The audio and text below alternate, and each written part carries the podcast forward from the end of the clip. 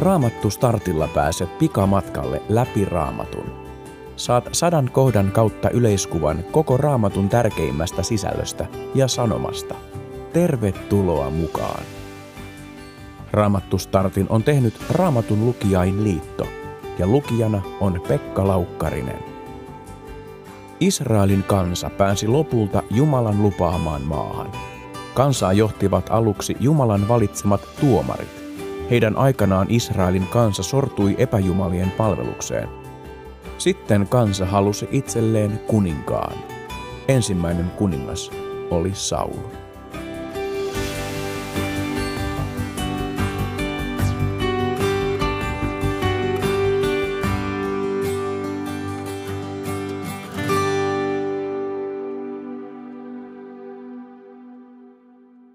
Luen ensimmäisestä Samuelin kirjan luvusta 9. Päivää ennen Saulin tuloa Herra oli ilmoittanut Samuelille näin. Huomenna tähän aikaan lähetän luoksesi erään benjaminilaisen miehen, ja sinun tulee voidella hänet kansani Israelin hallitsijaksi. Hän pelastaa kansani filistealaisten käsistä, sillä minä olen nähnyt kansani hädän ja kuullut sen avun huudot. Kun Samuel nyt näki Saulin, Herra ilmoitti hänelle, tuossa on se mies, josta sinulle puhuin. Hän saa johtaa kansaani.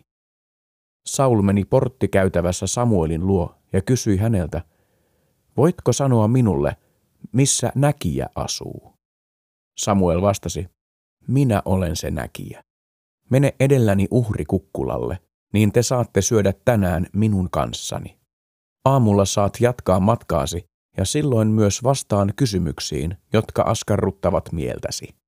Älä ole enää huolissasi aasiesi takia, jotka ovat olleet 3 päivää kateissa, sillä ne ovat löytyneet. Kenellepä Israelissa kuuluisi kaikkein paras, ellei sinulle ja sinun suvullesi? Mutta Saul sanoi, minähän olen benjaminilainen, kuulun Israelin pienimpään heimoon, ja sukuni on mitättömin Benjaminin heimon suvuista. Miksi sinä minulle tällaista puhut?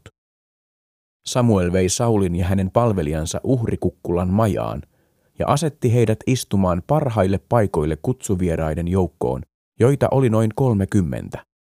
Sitten Samuel sanoi keittäjälle, tuo nyt se uhrilihan pala, jonka annoin sinulle ja käskin panna erilleen. Keittäjä otti esille reisipalan ja rasvahännän ja pani ne Saulin eteen. Samuel sanoi, siinä on nyt edessäsi se pala, jota on pidetty erillään. Syö. Se on varattu sinulle tässä juhlassa, johon olen kutsunut kansan. Niin Saul söi sinä päivänä Samuelin kanssa. Sitten he palasivat uhrikukkulalta kaupunkiin. Saulille tehtiin vuodekatto tasanteelle ja hän nukkui siellä. Aamun koitteessa Samuel huusi Saulille ylös katolle, nouse, minä lähden saattamaan sinua. Saul nousi ja he menivät yhdessä ulos.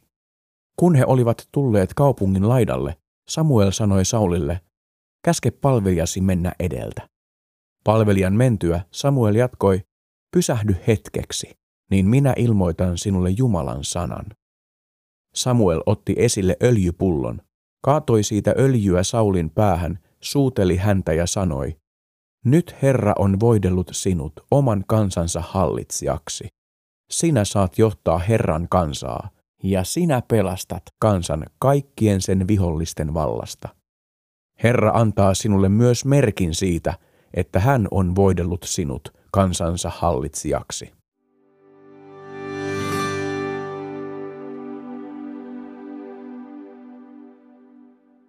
Samuel oli jo vanha mies. Hän oli toiminut koko ikänsä Israelin kansan hengellisenä johtajana. Häntä kutsuttiin myös näkijäksi. Mutta kansa oli alkanut vaatia itselleen kuningasta, koska muillakin kansoilla oli kuningas. Samuel ei ollut tyytyväinen. Israelin kansallahan oli jo kuningas, Jumala. Kuitenkin Jumala suostui kansan pyyntöön ja käski Samuelia voitelemaan kuninkaaksi miehen, jonka hän itse valitsisi. Ja nyt tämä mies, Saul, oli tullut Samuelin eteen etsiessään kadonneita aaseja. Samuel kuuli edelleen Jumalan äänen ja tiesi, mitä tehdä.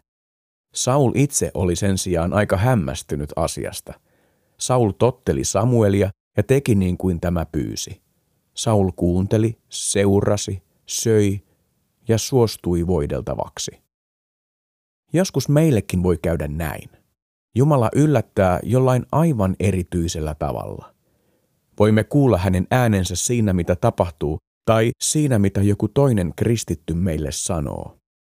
Joskus voi myös nähdä unen tai jopa näyn, tai tuntea selkeästi sisällään kehotuksen johonkin.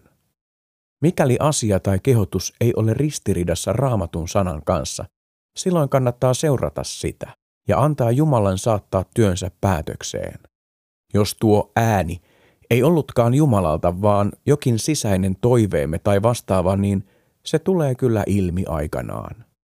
Aivan varman Jumalan äänen kuulemme Raamatussa. Se, mihin Jumala meitä siellä kehottaa, on varmasti hänen tahtonsa ja äänensä.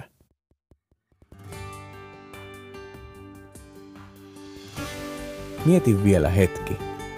Onko sinulla jokin aivan erityinen tehtävä?